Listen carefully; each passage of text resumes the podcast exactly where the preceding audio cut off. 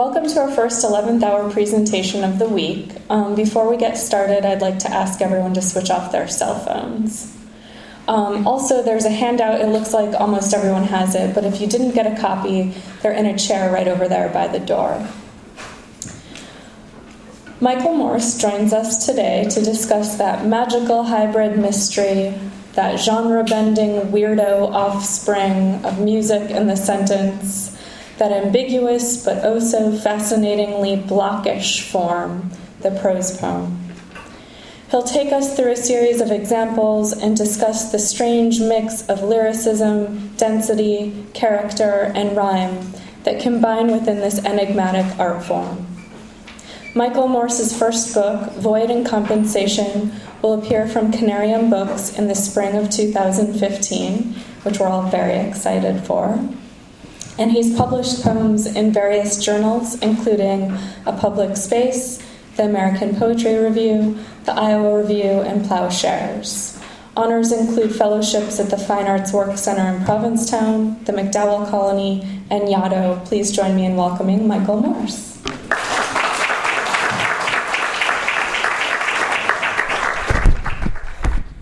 Thank you. Should, yeah, do it so it toward you. Yeah. How's that? Can you guys hear me okay in the back? Welcome to your week.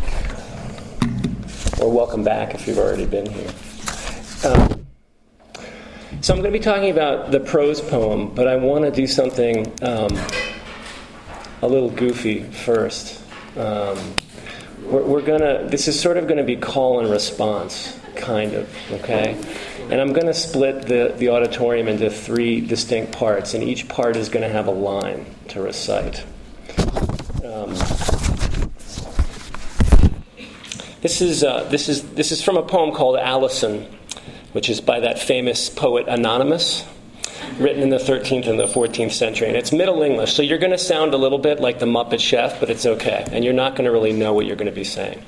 Um, but as you're facing the auditorium, so every, as you're facing the front, everybody who's all the, all the way on the far left in that little section, okay, you guys are going to have a line, okay? So I'm going to give you your line, all right? So listen, and then we'll, we'll try it out together. We'll practice it. Your line is, en handy hap e happy e hent. All right, I'll say it again. Again, you're going to sound like the Muppet Chef, but give into it. It's okay. En handy hap e happy e hent. Can you recite that with me? Okay, good. That's and that's this row right here. Just this row. Amy, you're the ringleader, so get them in shape. And handy hap e habby e. It's not on your sheet, I know. Just sound wise. And handy hap e habby e. Ready? All right, good enough. Middle row. Your line is E hot from heaven it is me sent. Hot from heaven it is me sent. My crew of four, my excellent crew of four.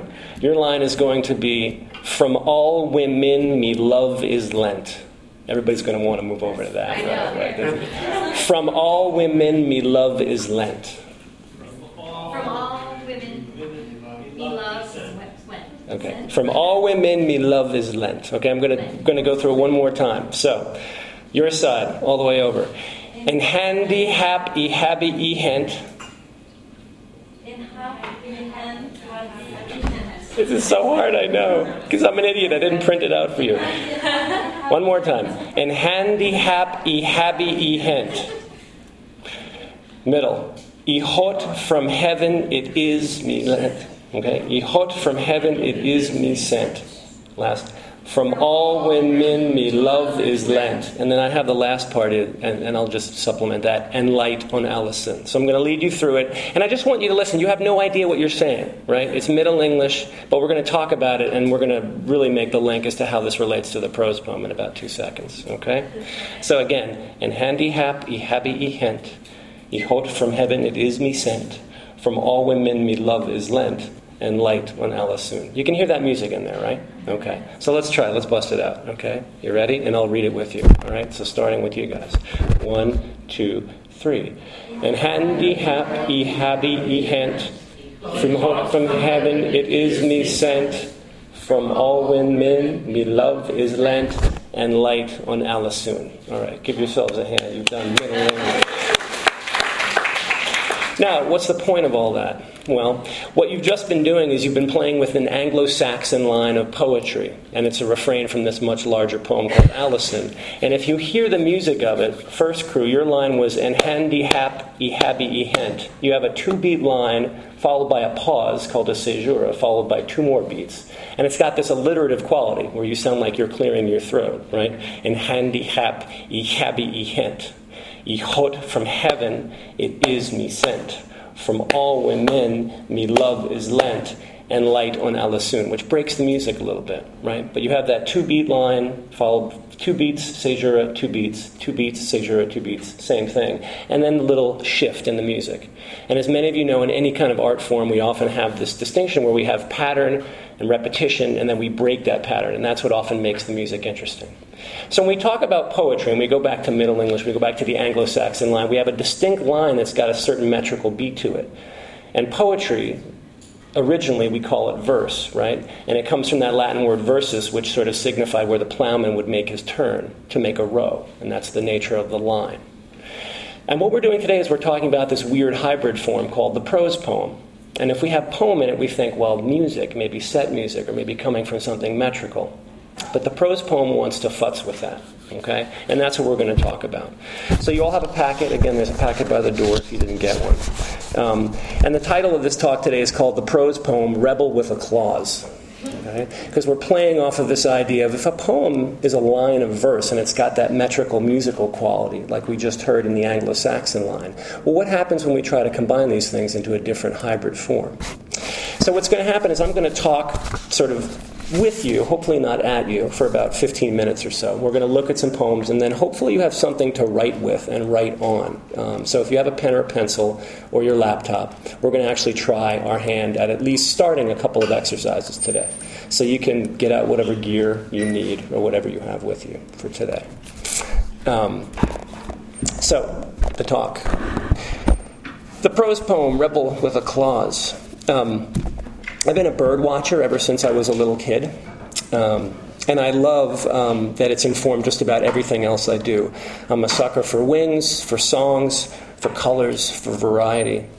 Um, and birders with varying degrees of obsession tend to tabulate each new species they encounter uh, in the field by dutifully checking it off on a life list.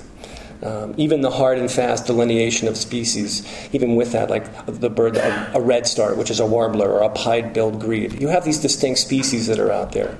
But then there are also these funky incidentals that are out in the world um, that I've always been fascinated by: hybrids, back crosses, rule breakers. Baltimore Orioles can be found in the east, and Bullock's Orioles are Westerners. And yet, that said, in the twain, in the Great Plains, sometimes they meet and they overlap, and we get a hybrid. Same thing with the spotted towhee and the eastern towhee. So too with the ranges and romantic overtures of golden winged warblers and blue winged warblers. They overlap, and where the boundaries blur, so does nomenclature. The emergence of hybrids led Linnaeus, the botanist and physician who laid the foundations for modern taxonomy, to see that species are not fixed and uh, invariable entities. The same could be said for poetic forms. And later in my life, when my love of song and image drifted towards language, I fell in love with a literary hybrid, the prose poem. What is a prose poem? Um, well, typically, like a poet, let me first tell you what it's like. Um, I'm not completely off base here. You ask poets for definitions, and you're likely to get a simile in its stead.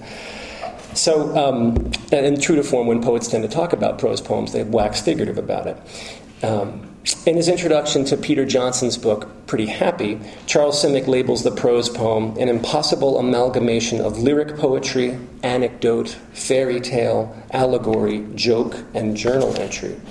The epigraph for Charles Simic's prize winning collection, um, The World Doesn't End, which is actually on top of your handout, playfully sets up the blurring to come with a Fats Waller quote Let's waltz the rumba. Ed Hirsch remarks that these compulsively modern creatures may look like prose, but they think metaphorically like poetry. I'm fond, too, of James Richardson's idea of the prose poem's kinship with the tomato. It might be a fruit in botany class, but more likely a vegetable if you're making a fruit salad.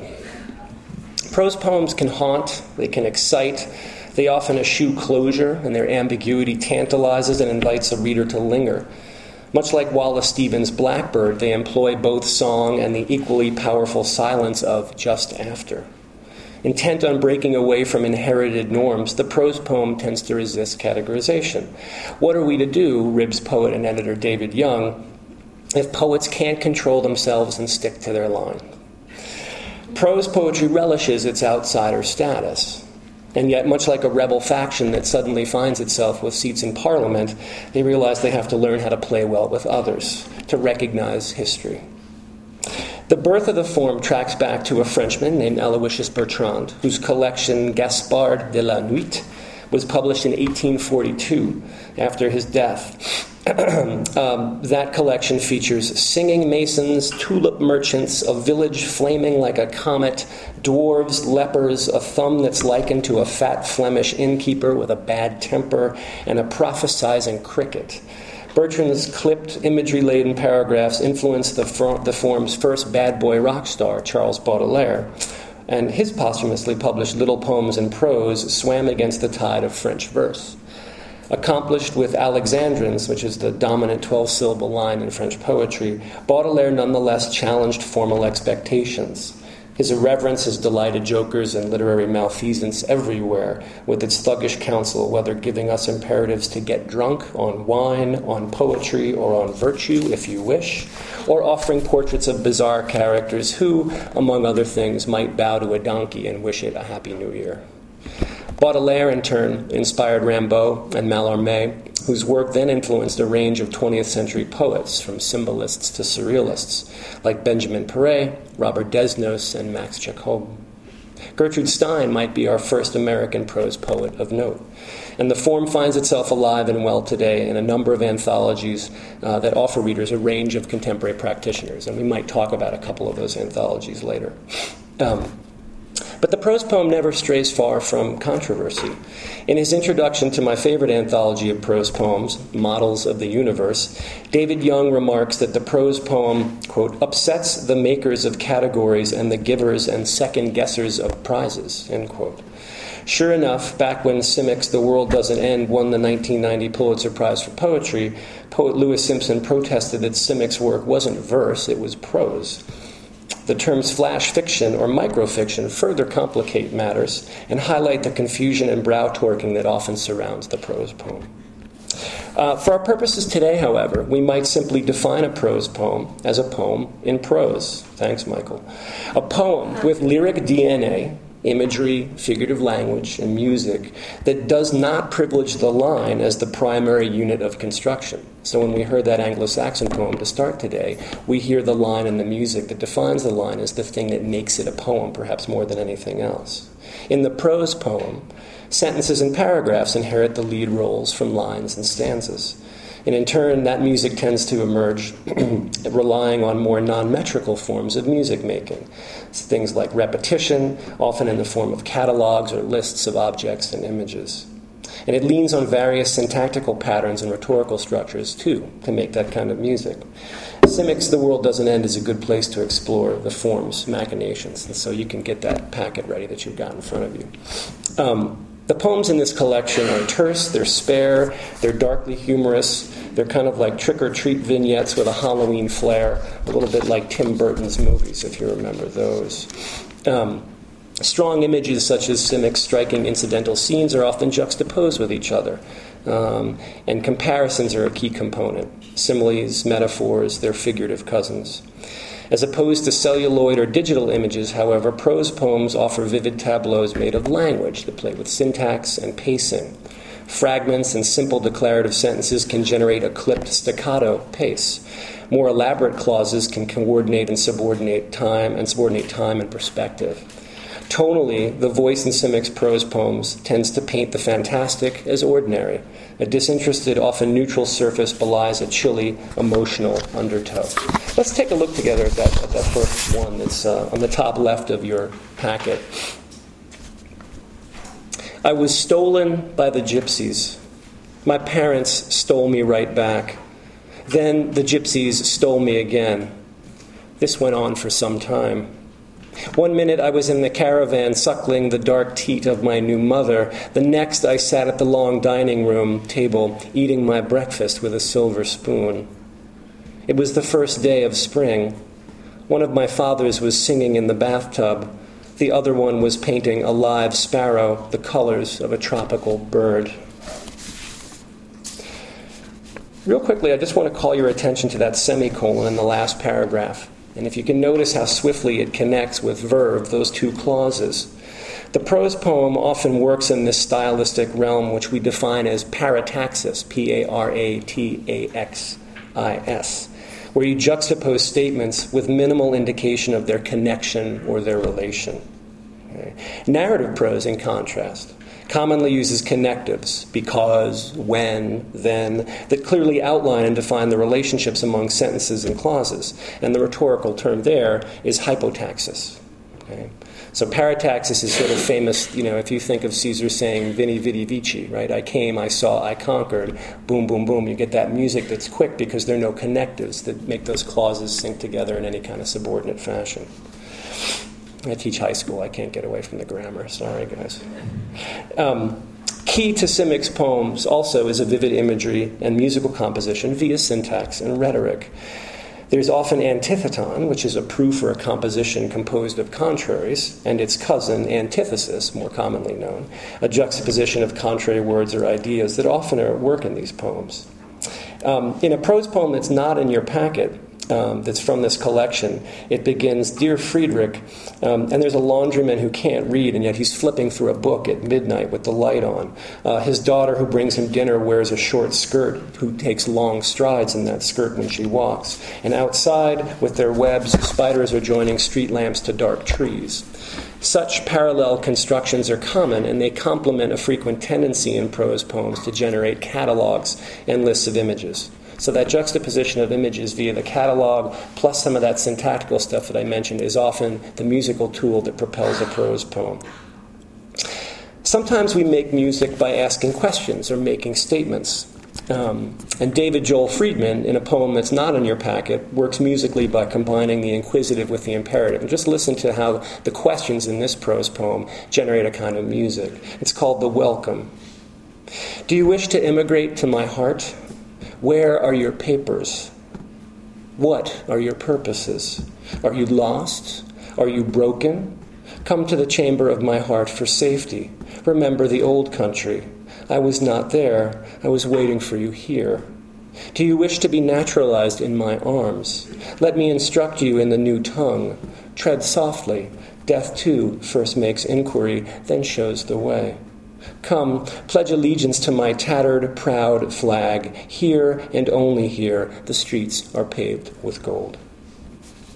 So you can see how those juxtapositions can be imagistic or they can be structural or rhetorical, like with the repeated questions of Do you wish to immigrate to my heart? Where are your papers? What are your purposes? Um, those juxtapositions also work in the realm of the image. And when we put two strange fellow, bedfellows side by side, we let the sparks fly where they may. The lineage of the contemporary short story, the verisimilitude of portraiture and the wildness of the fairy tale, is often at work in prose poems as well, even as they tend, like lyric poems, to privilege the episodic and the associational. In one vivid scene, a Simic prose poem can simultaneously balance the fantastical with the dark hues of a war torn Yugoslavian childhood. So you can check out the second Simic poem that's to the right of that first one on your packet. We were so poor, I had to take the place of the bait in the mousetrap. All alone in the cellar, I could hear them pacing upstairs, tossing and turning in their beds. These are dark and evil days, the mouse told me as he nibbled my ear. Years passed. My mother wore a cat fur collar, which she stroked until its sparks lit up the cellar.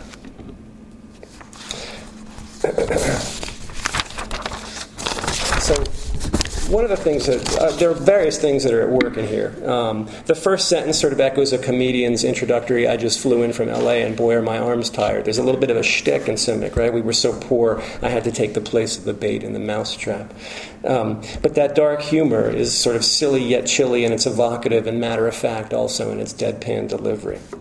So, juxtaposition is a huge force at work in the prose poem, putting those two strange things together, those two images side by side. And things that don't seem to go together often thrive in the prose poem. Kids will often describe them as dreamlike. And with their quirky and surreal juxtapositions, Russell Edson's prose poems uh, show him to be a master of the form. So let's take a look at that poem called The Canoeing that's in your packet. We went upstairs in a canoe. I kept catching my paddle in the banisters. We met several salmon passing us, flipping step by step, no doubt to find the remembered bedroom. And they were like the slippered feet of someone falling down the stairs, played backward as in a movie. And then we were passing over the downstairs closet under the stairs and could feel the weight of dark overcoats and galoshes in a cave of umbrellas and fedoras, water dripping there, deep in the earth, like an endless meditation. Finally, the quiet waters of the upstairs hall. We dip our paddles with gentle care, not to injure the quiet dark, and seem to glide for days by family bedrooms under a stillness of trees. So I love Edson's a master at this. He often has these just totally surreal situations, such as canoeing in your house. Um, and, and, he often plays with that sort of fairy tale quality that I mentioned before. Um, they sort of hint of Mother Goose, of Grimm's tales, maybe your favorite cat on catnip. Edson's poems offer up terrific models. Their simple sentence construction, accessible yet eerie narrative exposition, um, content to allow for episodic lingering without any kind of closure or explanation, and his deft eye for figuration are defining prose poem characteristics. They march into the territory of imagination and they avoid the it was just a dream grenade that can often go off in creative writing exercises. The prose poem, via imagistic and musical and syntactical juxtaposition, knows that imagination needs no excuse to get quirky or evocative. And both Simic and Edson offer model dreamscapes without worrying about legitimizing or rationalizing alibis. Take a look, if you will. I'm going to skip a page, or actually go to yeah, go to page two. Um, and I want you to look at this wonderful poem called "The Traitor" by Sabrina Orah Mark. Sabrina here today? She's here this week, right? She's awesome. All right, so here's, here's this poem called The Traitor. A few days before the first snow, the soldiers dressed like children began to appear. Come quick, said Beatrice, fetching Walter B. away from his scripture, and bring candy. Walter B. pulled on his robe and joined Beatrice on the balcony. Oh, look, said Beatrice, you can see their small, sweet eyes peeking through the bramble. Walter B. threw a handful of red gumdrops into the air and watched the soldiers, dressed like children, scatter and raise their arms in glee.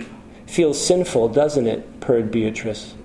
They watched them stand in the field and chew.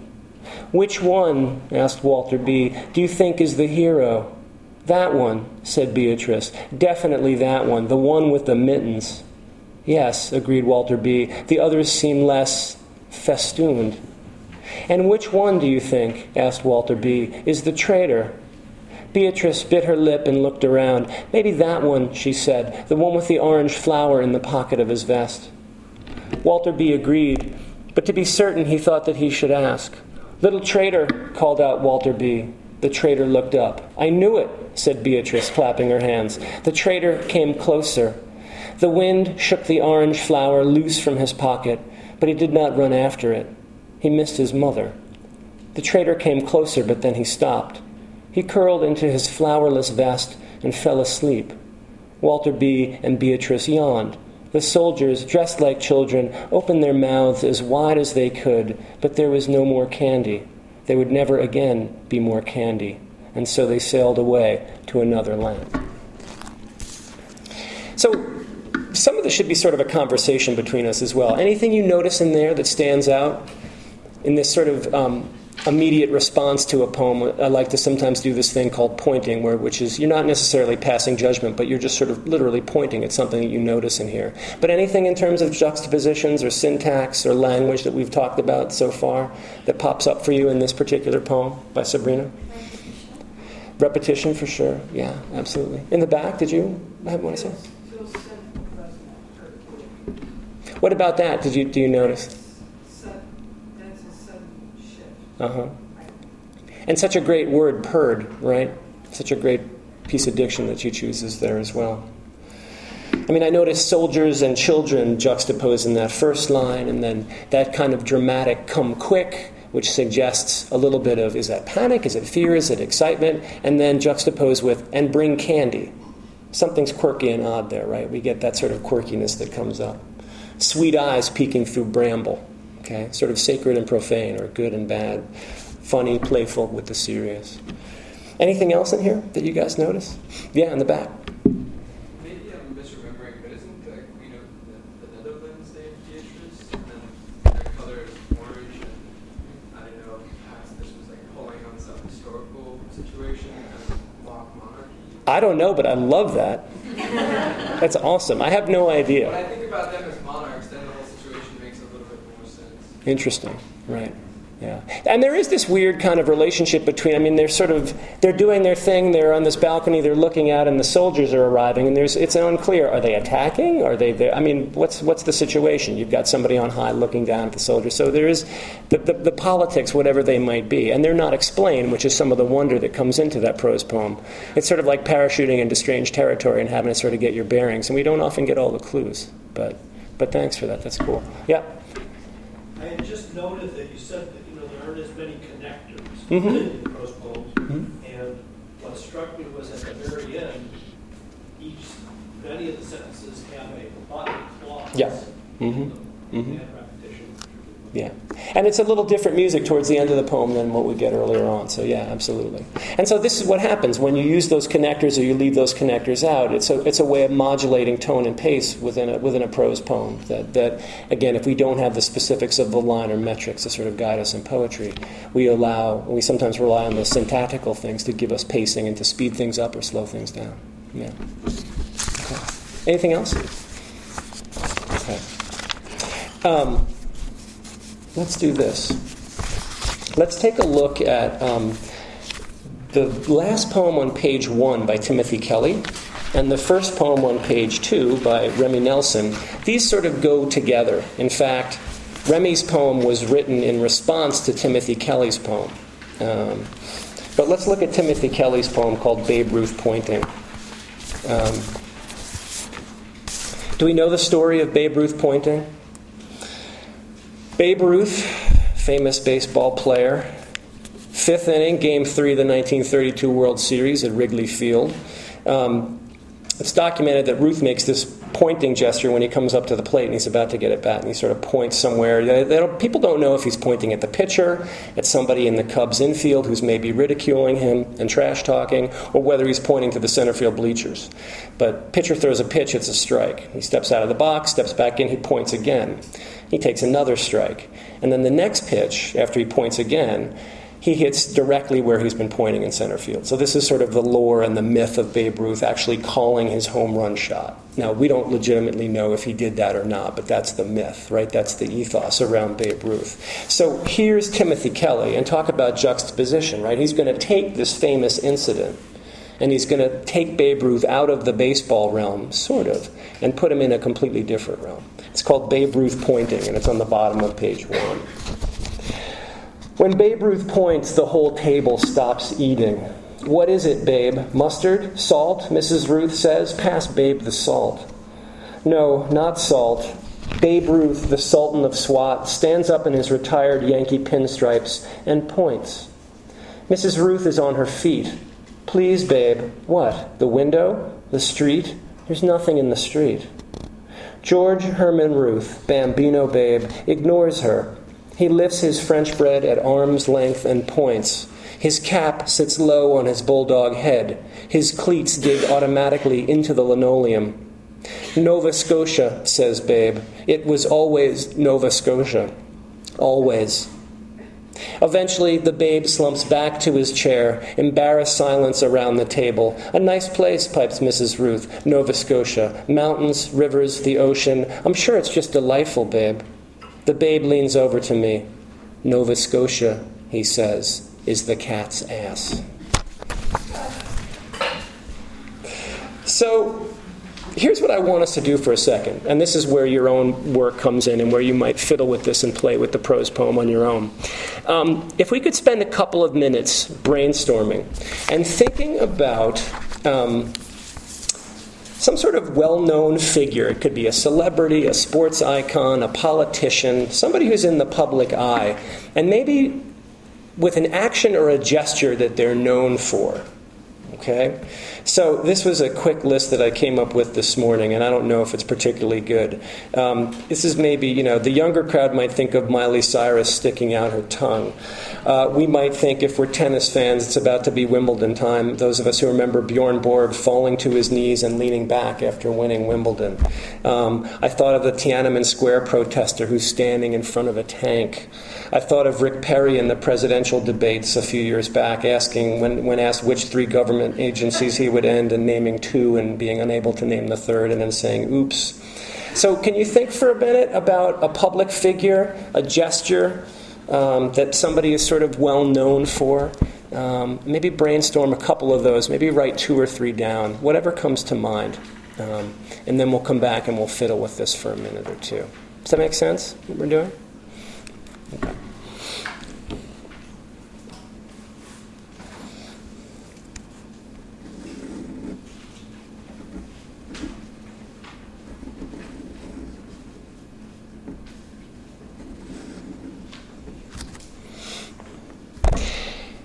If people are coming up with a couple of good ones, can we maybe call them out so we get a sense of where people are going with this? It might actually jumpstart some of our brains if we're not picking up stuff. Yeah, what, what do you got?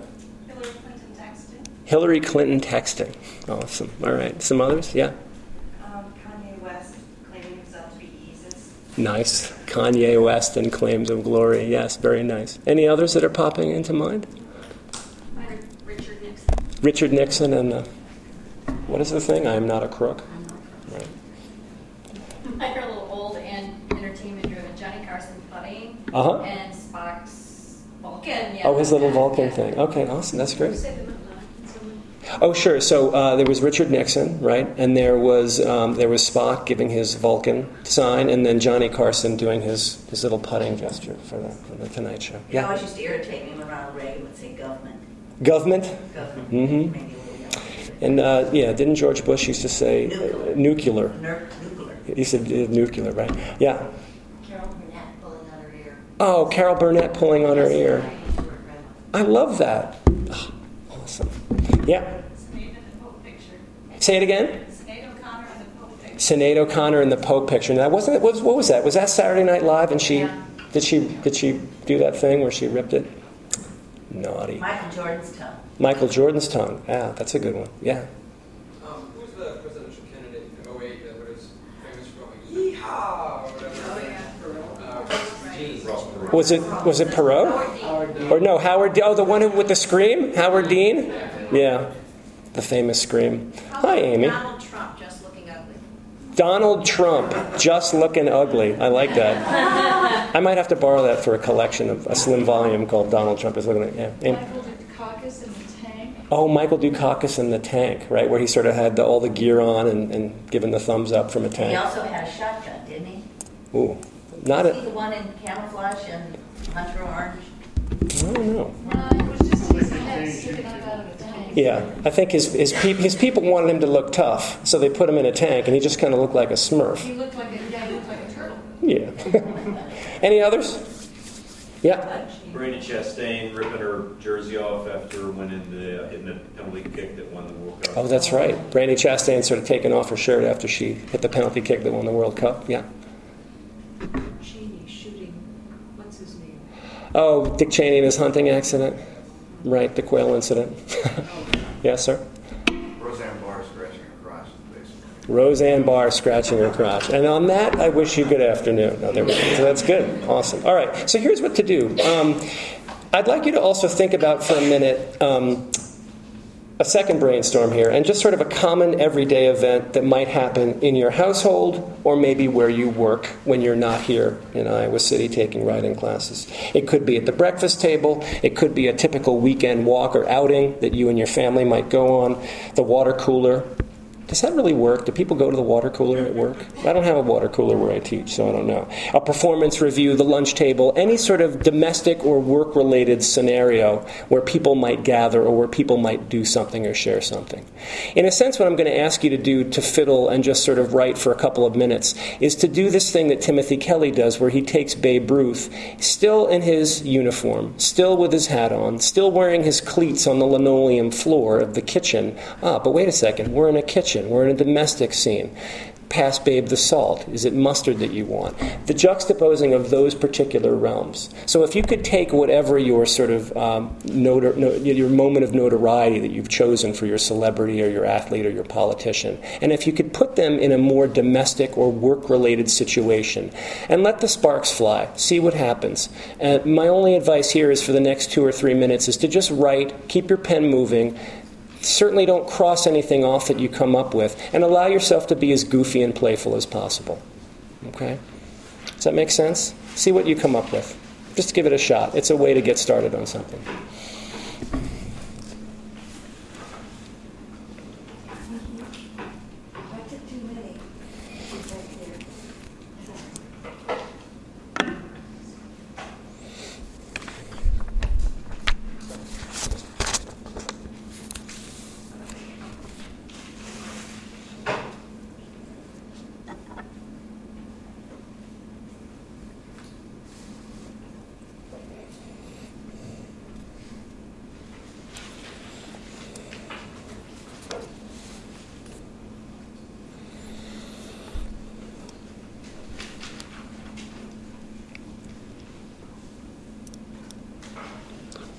So I'm thinking of Rick Perry with me at breakfast this morning at the Village Inn, unable to figure out which third item he wants in his 2 plus 2 plus 2 breakfast.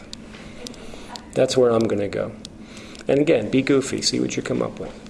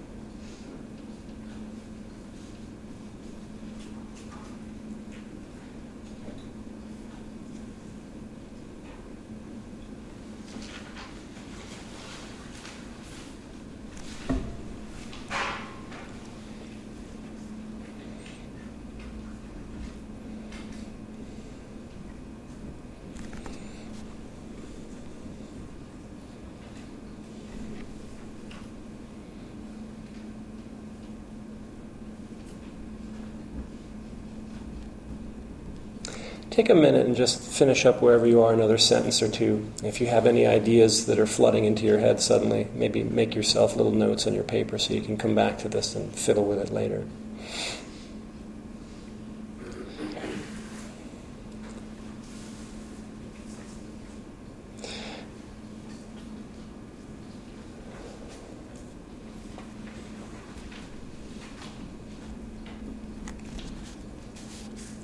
So I gave um, I gave my students that um, Timothy Kelly Babe Ruth poem, and this is um, this is a, po- a, a, prose poem that was actually written by one of my students in response to the Timothy Kelly poem. It's on the top of page two in your packet, and it's called "Tea Time with Phyllis Schlafly." So a little bit of history because there's some characters in here. Phyllis Schlafly was a, a constitutional lawyer Actually, she still might still be. I think she is still alive. Uh, conservative activist and was a sort of outspoken opponent of, of the Equal Rights Amendment. Um, Betty Friedan comes up in this prose poem, the writer, active, activist, feminist who wrote The Feminist Mystique and who was the founder and the first president of NOW. And then Alice Paul, the suffragist and feminist, who actually wrote the Equal Rights Amendment um, initially in 1923, even before it was sort of attempted. They attempted ratification in the 70s. So this is Remy responding to, I think, clearly what she was studying in history and learning about at the time. And she used the Timothy Kelly poem to explore this idea. Um, again, Schlafly was, was very outspoken and, and didn't believe in the Equal Rights Amendment. Um, so she wrote this poem called Tea Time with Phyllis Schlafly. Phyllis Schlafly gave me a goldfish. She named it ERA, and when I wasn't looking, she flushed it down the toilet. She asks why I don't cry. I tell her it is because fish have enough salt water already, they don't need mine. What I don't tell her is that the one time I went snorkeling, I kept my eyes shut the entire time. We drink tea at her house, and she gives me a string of pearls made with the broken souls of Betty Friedan and Alice Paul. I say thanks and keep eating my biscotti. Phyllis tells me she can read minds. I don't believe her. She tells me about a dream I once had. She says ash, snow, and fairies, and Panama. I am impressed. But clairvoyance is not hers alone. I tell her about nightmares, about her son in a Betsey Johnson dress, her daughter as a sergeant in the military, unisex bathrooms. She tells me ladies don't tell other ladies things they would rather not hear. She sends me out into the ash snow. I get to keep the pearls. So, kind of a cool, evocative landscape that comes up and does the same thing that Timothy Kelly's trying to do, and hopefully the same thing that you're doing as well in your rough draft of your particular prose poem. Um, let's do this. Um, I want to look at one more uh, example of the prose poem and also try a little exercise, kind of a try this, where you're going to start one. Um, there's a prose poem that's on the back of page three by Jorge Luis Borges, and it's called Borges and I. Um, before we read that poem, however, here's, here's what I'd like you to do on, on your paper or wherever you're typing or tapping or scrawling or scrolling. Um, uh, what I'd like you to do is just write the numbers 1, 2, and 3 vertically down the far left hand margin of, of your paper. So you have three things. You're going to make a list of three things. And then you need to have two columns. So a column A and a column B, and an item 1, an item 2, and an item 3. Okay? In that first vertical column, for number 1, would you please write down a hobby or an activity that you love to engage in. A hobby or an activity that you love to engage in.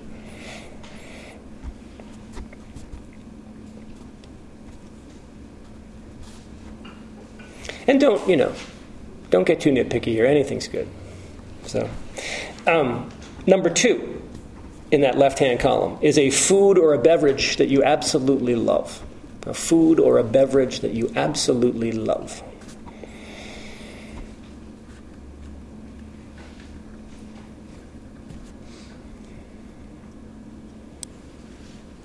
Um, and for number three, a writer whose work you absolutely admire.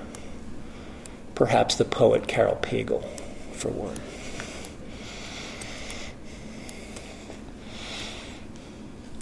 So, one is a hobby or an activity that you love to engage in. Two is a food or beverage that you absolutely love.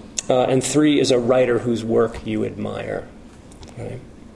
Um, and in the right hand column, now you're going to go for the antithesis. We talked about antithesis, and antitheton as two things that are part of a prose poem sometimes. So for the right hand column, for number one, a hobby or an activity that you have no desire to engage in whatsoever. For me, that would probably be bungee jumping.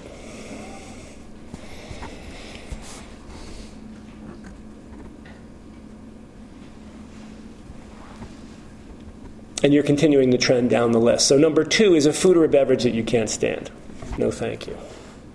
No, thank you. Food or beverage that you can't stand. And then maybe a writer whose work you're not a huge fan of. And if, you know, you could also come up with, that could be any artist as well. It could be a filmmaker, it could be a visual artist, your call on that. Um,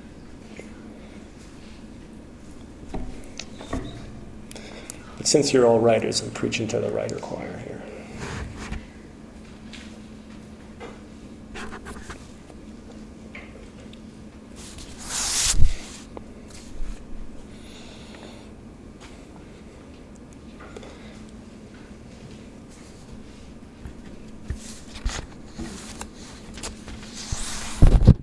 Okay, so everybody has their list of threes. Now you might use this, you might not, but let's take a look at the Borges prose poem, and then we'll fiddle for a little bit in our last remaining minutes together and get some ideas down for a potential prose poem. So, Borges and I. It's Borges, the other one that things happen to. I walk about Buenos Aires and I pause, perhaps mechanically to contemplate the arch of an entry and the grillwork on its gate. News of Borges comes to me in the mail, and I see his name on a list of professors or in a biographical dictionary. I am fond of hourglasses, maps, 18th century typography, the etymology of words, the tang of coffee, and the prose of Stevenson. Borges shares these enthusiasms, but in a vain theatrical way. It would be an exaggeration to call our relationship hostile. I live, let myself go on living, so that Borges can spin out his literature, and that literature justifies me. I do not mind admitting that he has managed to write a few worthwhile pages, but these pages cannot save me. Perhaps because good writing belongs to no one, not even to my other, but rather to language itself, to the tradition.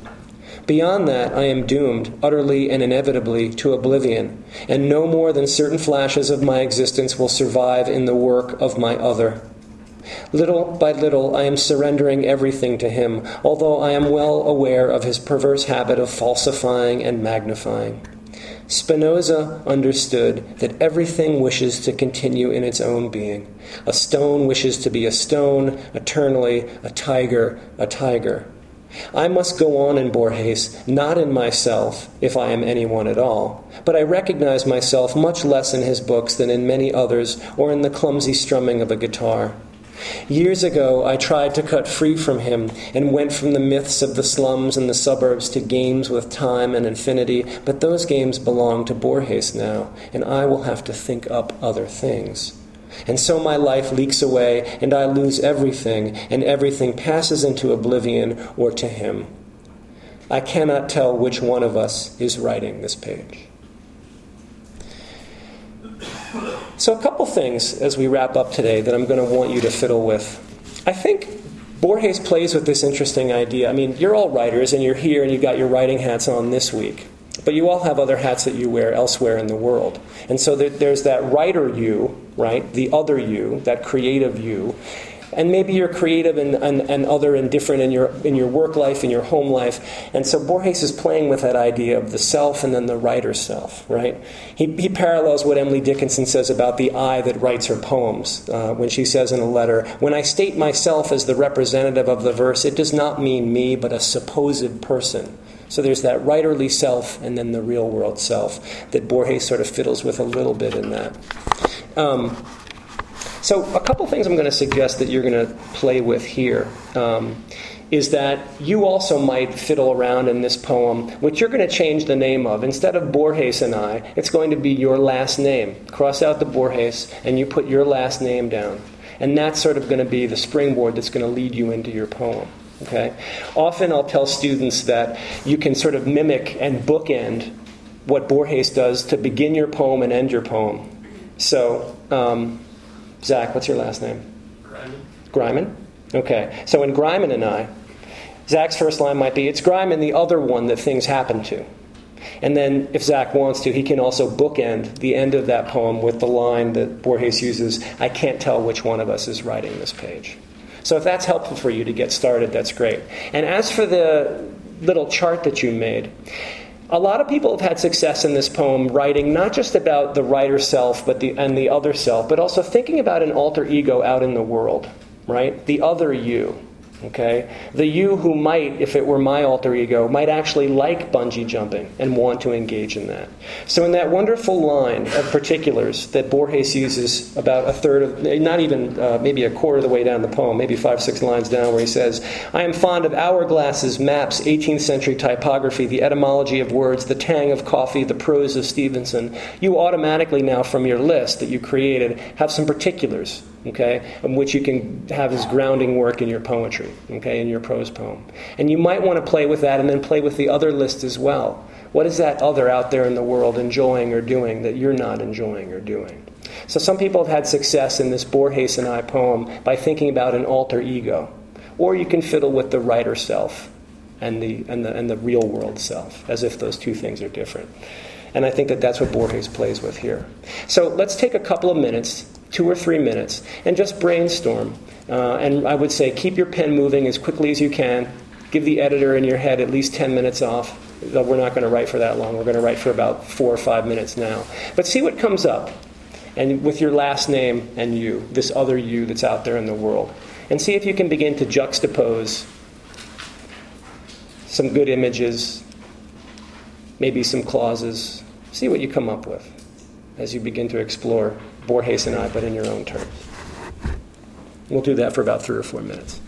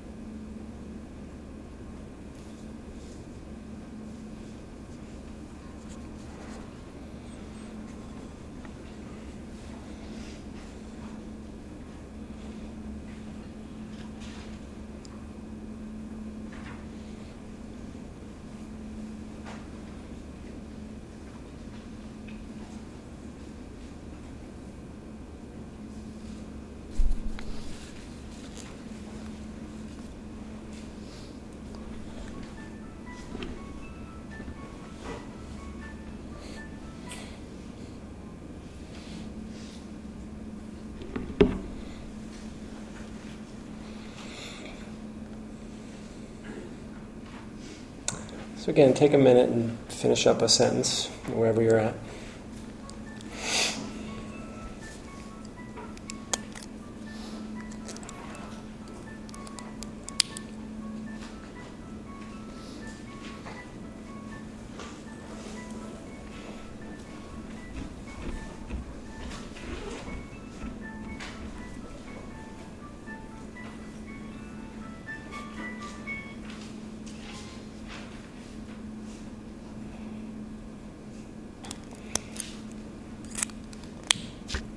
So I hope that um, this brief little introduction has given you some ideas, some food for thought.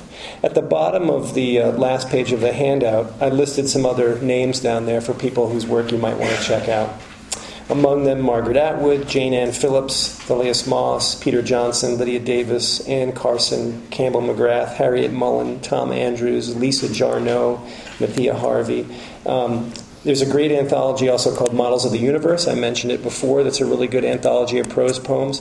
David Lehman also has a prose poem collection. I think it's called, well, it's something to do with great American prose poems from Poe to the present. So lots of options out there, lots of things to explore online. Um, and I wish you a great week of writing and fellowship.